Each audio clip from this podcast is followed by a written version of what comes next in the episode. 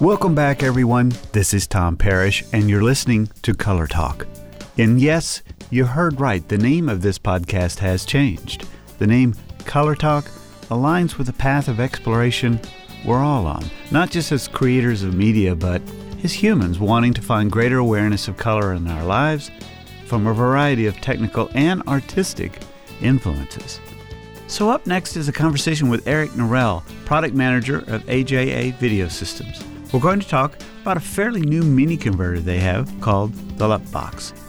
All right, so for today, we're going to be talking about hardware, but stay tuned. I have some shows with artists in mind. It's not all going to be tech talk. For example, check out a recent show called Why That Color, Why Not on tomparrish.com to get a hint where I'm going with this show. All right. So, Eric, welcome to the show. How's it going, Tom? Thanks for having me on. Uh, it's going well, thank you. I know you've been traveling quite a bit. I think you're just back from IBC and all the event excitement there. Is that true? Yeah, AJA had a uh, had a great IBC, and um, you know one of one of our, our new releases at the show was was Mini Config and the LUT Box. So I've been spreading the good word around the world, and uh, it's good to be back um, and uh, rested up from the show. Cool. Uh, before we jump into the LUT Box, what's the Mini Config? Uh, Miniconfig is a software that we use to control the LUT box, and um, in this case, uh, we had a firmware update that um, to update your LUT box, you have to load Miniconfig to uh, to get. Oh, okay. Well, we'll be talking more about that then. Well, actually, uh, if I remember correctly, the uh, AJA LUT box was released at NAB this year, 2014, right? Yep. And so, yeah, we just did a bit of a feature rev at IBC, and um, you know, at AJA we try to uh, try to get a product out there and, and keep adding features where we can um, to uh, you know further benefit our users and because um, you know you, you can always do more with with the hardware generally speaking.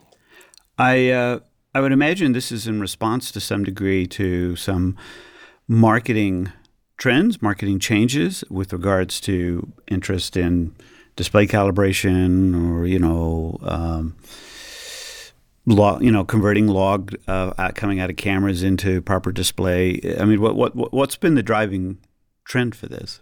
We started with mini converters in the uh, in the early '90s, and that was one of the backbone products, um, and continues to this day uh, with AJA. And right. we're known for our, our 27 our 24 seven, um, you know, workflows. And a lot of people had been using our SDI to HDMI and HDMI to SDI converters and they had just been begging us to add some LUT functionality to to one Got of the it. boxes. Makes um, sense. And uh, they're they're used to using our boxes on the back of a lot of monitors already, both in broadcast and in post, and uh, they've just been begging for us to add, uh, you know, a LUT box. So we did. We even called it LUT box. Well, I saw it at NAB. I think the uh, SpectraCal guys had a little spot in your booth there, and they were showing how it would uh, download a, a, a 3D LUT, for instance, once it was calculated in there and looked pretty cool. Um, yeah, we've been we've been working with those guys, and we're hoping to have um, you know some integrations in the future. But uh, you know, this is a, a, great tool for monitor calibration. Right. Well, um, actually, if I remember correctly, I'm kind of jumping ahead on a question here, but it's sort of appropriate at this point. Uh, was this thing? Wasn't the price point something under a thousand dollars? Yeah, we were able to get the price point down to six ninety five on this box. Oh wow, yeah. You have HDMI out on it too, right? Correct. So it actually has a couple of connections in. It can do single or dual link 3G input, um, cool. so you can you know match some of the older 3G cameras with the newer stuff, uh-huh. and then it gives you both an SDI and an HDMI output. Um, on the SDI output, you can actually bypass the LUT. So if you still are recording or, or wanting to monitor your your log or, or, or, other footage, you've got that option. And then the HDMI path always has the LUT applied, although obviously you don't have to apply a LUT at all. You can just use it for a converter as well. Cool. Well, then, why don't we go through the list of features? Because there's quite a few of them in this little box. Uh, so you just mentioned uh, two 3G SDI inputs and, and simultaneous. What else? What about what size is the LUT? Um, well, that's actually a great question. We added that's one of the features that I can expand upon that we added at IBC. Okay. Um, originally, yeah. it just supported the 17 point cubes um, in a couple of formats .lut, uh, .3dl, .cube, and .txt. Um, we were able to add um, 16 point cubes at IBC, um, which was a nice a nice little ad. But the big ad was that we were able to actually do a 1D um, LUT in front of the 3D LUT now in the box. So it can actually hold a total of, um, of four LUTs in the box, two 1Ds and two 3Ds, and gives you A/B toggles between um, each one of those sets. So you can switch your, your 1Ds and, and look at them uh, in, a, in kind of a toggle situation, or your 3D and uh, and turn them off and then switch them pretty easily. It's a nice little UI change in our in our app. So it's a 12 bit 12 bit image processing. Uh, 10 or 12 bit. 10 or 12. Okay, cool. And um, and you got audio output on the thing too. Correct. Yeah. I mean, obviously, when you're when you're shopping for a LUT box, you're probably not looking for audio connectors, but we uh, we already had them on the on the circuit board, so we figured let, let, let's put the R and L right there it. for you. It, it is it does make the box more flexible and, and more handy for, Yeah. for a few things. Oh no, I mean it's like okay, it's got SDI out or now for your audio, right? So now you got to get a converter to go from there to you know, right? It's a pain. Correct. And, and your famous five year warranty. Yeah, and uh, yeah, we take our, our products very seriously. I mean, we built built this company around mini converters, and we really do believe in these things. I've got a couple of them myself that are 15 or more years old, still work fine. Um, although I'm not doing as much SD and Betacam stuff these days. Um, but uh, and actually, we do have a couple of pretty nice audio features that are standard in, in, a, in several of our converters that include audio offset in frames. Um, so if you are trying to sync the audio with a monitor that is in a facility, you do have a um, a frame offset in the audio, and you can actually, um, you know, take two channels uh, and map do some audio mapping as well. Although obviously it's a LUT box. It also allows you to to uh, change from PSF to to progressive, depending on what monitors you may be using in the field. Um, we try to we basically uh, you know when you're making a converter, you gotta gotta work with as many devices as you as you possibly can. And so we we've got uh, you know all of the stuff that you would come to expect with some of the uh, high five and HA five converters, um, you know, with this added LUT functionality. All right, let's talk a little bit about what this amazing little box can do uh, in a production environment. Where, where do you see these getting put in place? Why why would someone want one at this point? I know that sounds like a pretty basic question to ask, but you'd be surprised at the number of people that come to one of the pages I have is what is a LUT and why would you want to use it? So where do you see it being used? Um, well, I've seen it used in a, in a bunch of different ways. I alluded to it briefly uh, earlier in this conversation um, with the matching older 3G cameras with newer 3G cameras. Um, and that's, say, say, if you're shooting and you've got a couple of Panasonics or a couple of Sonys that you're trying to match with a couple of Panasonics or a couple of Sonys. Right. Um, all, all of those cameras are capable of putting out a very nice image, but they're all going to be slightly different in how right. and how that color um, is is reflected on a screen. And then again, um, if you're using a consumer or professional monitor, um, what you actually see and what you're uh, uh, you know in broadcast you you would want to see is going to be different than what's coming directly out of the the uh, the camera.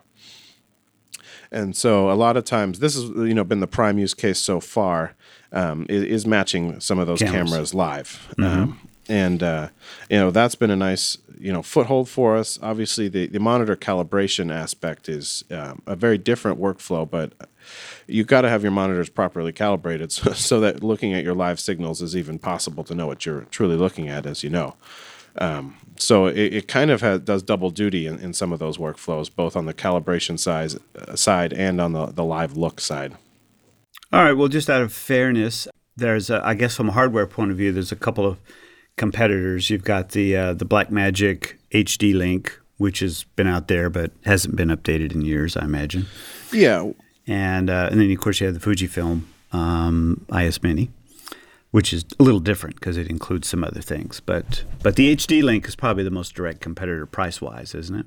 Yeah, and uh, that one is uh, in in all three boxes. Definitely have different workflows in their uh, Yeah. intention, um, Yeah. and they all have a lot of fans actually. um, and uh, you know, we're the new kid on the block in the, in this field and in this market. Sure. And uh, our box does function a little different than the other two, um, but uh, yeah, price wise, we are closest to the Black Magic box. I think I think the main differentiator between our box and the others is ours isn't um, architected with live uh, grading in mind. So ours is, is more of a look box. Um, you can apply looks fairly quickly, but it's not it's not a live grading tool um, in the sense of the IS Mini or the HD Link. Well, it's probably fair enough for the trade off in price. You know, when you think about it. Yeah, and uh, and I think ours is designed with a little bit more. Um, it, it, it, you know we've got really hard, high quality hardware in there, and it really is designed to run twenty four seven. Which Right. um, you know some of those other or other boxes are are designed for for that, and some of them aren't. So Right. Well, so uh, maybe the last thing then to cover uh, is uh, software. How, how, if one did want to use it for display calibration, for instance, um, I know the SpectraCal CalMAN uh, works directly with it, which will build a LUT in it the way that it does, and then download it. What what else? Uh, what other systems work with it? Well, we've been working with a lot of companies. Um, You know, I've been using uh, uh, Pomfort's application to generate LUTs for the box. oh Um, yeah, that's cool app. Um, their app's very cool. It is designed more for the live grading workflow that I was talking about us not serving as well. But Um, I do. I build a lot of packages of grades in in their application, and I use those those grades for various things. So I kind of carry around a you know a USB stick with a bunch of uh, different LUTs I've built, depending on what what I may be trying to match or uh, or mess around with. Well, that's cool. Um, I've also been using. Um, there's a couple of inexpensive LUT translation apps. Uh, one called Briz LUT Creator. Brizlet. Um, How do you spell that? I haven't heard of B. R I Z. Uh, It was an inexpensive application on the uh, on the Windows platform, Uh huh. and um, it, it, it's been pretty handy in uh, in testing and uh, for some LUT creation. There's also an, a little application. I think it's designed more for uh, still photographers, but the uh, the creators of the application reached out to me because they had so many people that were using their LUT creator. I think it's called 3D LUT Creator. Um, Yeah, yeah, It's yeah, it's a yeah. great little app. It is. And so you can, I take a little screenshot of what I'm trying to match. I throw it in there, and I can play around with a little bit. And um, it's actually a nice tool because it can do all sorts of different LUTs and, and different, and for both Photoshop and for uh, for you know video stuff. Um, and then there's one called the LUT Translator that's on the um, the Mac App Store, um, which is really handy for for converting lots of different formats. And uh, it also kind of has a LUT database um, that you can build in there, so you can have a bunch of different stuff ready to go, which has been handy. Yeah, you mentioned it to me on a previous call. You said uh, it was kind of like a LUT management tool for you, and I went, like, "Yeah, that's a good idea." Yeah, I I like it for that, and also it, it, the converting things in and out of various um, different applications.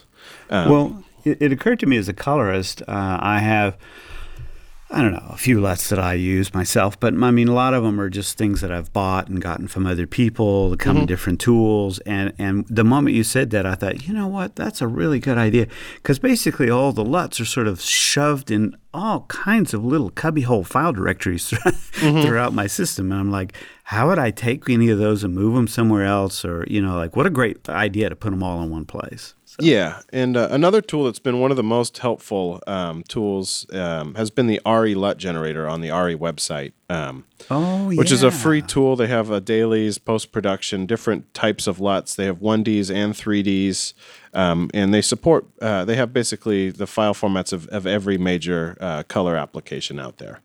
And so it, they, they will even write you a whole folder of different um, looks based on. Um, obviously, it's designed around matching the, the ARRI cameras. Yeah. Um, You can use it. I mean, I've done it. I did it But one there's time. some good log Yeah. C to, to linear and good log C to video lots on there. One time, just for fun, I took a 5D Canon 5D Mark III project that someone had done, and uh, so it was an indoor shot. It was a physical fitness woman who runs this bodybuilding shop and whatnot. So they were going for kind of a amped up look, you know. And they didn't have a specific like this color versus that color. They just wanted something different. So on a on a lark, I went to that ARRI site because I had heard about it, and I, you know, pulled a few things off of there and used that as a LUT in the um, as a creative LUT basically in in Resolve. And wow, that worked really well. I mean, who knew, right? You know, Yeah, that, so- it's a great tool that they've got on there, and they also do provide, um, you know, some of their log footage. So um, it's a great place to get started, Mm-hmm. Yeah, um, just so you have something to to know what it should look like, and uh, you know, have the right thing to to apply those looks um, and kind of play around with it. Um, that's really handy too, since we've added the 1D feature. You can you can do some of the same things that you used to have to do a 3D LUT in in a 1D, and then apply. Um, just the flexibility there has been very well received. Makes a lot of sense. Well, Eric, thanks for taking some time with me today on this. is very interesting. I was kind of a bonus here, getting all these different LUT uh, creation and management tools uh, here at the end. I'm going to have to pull these out, put them in the blog article. So thank you. Well, I've much. got a, a, couple more things to add actually there, and uh, that's really one of our other big announcements at IBC was we have yeah. a new new command line interface for integrating um, the LUT box with with these applications. So um, if there's anyone out there who who's got a color application or wants to see, um, I encourage you to you know contact AJA and, and ask for Eric N. That's me, yeah. and uh, and we can chat. I'd love to love to get you guys running with the box. Absolutely. Anything else? Um, I think I think that's about it. I'm, I'm looking forward to uh, to to some more integrations that I'll be able to talk about soon. Um, but cool. yeah, the box has been well received, and it's a fun uh, new foray for uh, for AJA. Yeah, where you know I was just I was just counting out on my fingers like uh, NAB, you know, five six months away now. it's like time for the march up again. You know. yeah, it's it's kind of brutal with NAB and IBC being staggered like that because you're always uh, cranking for one of those two shows and, and new yeah. products and, and, and announcements and all that stuff. All right. Well, you take care. Thank you very much. Hey, look forward to chatting again soon. Thanks, Tom. Thanks for listening to Color Talk. This is Tom Parrish from Austin, Texas. I'm a colorist here, and I want to hear from you. If you have any ideas, thoughts, for some feedback on these shows, let me know. We'll add those in and see where we go next. And remember, bring your best to life.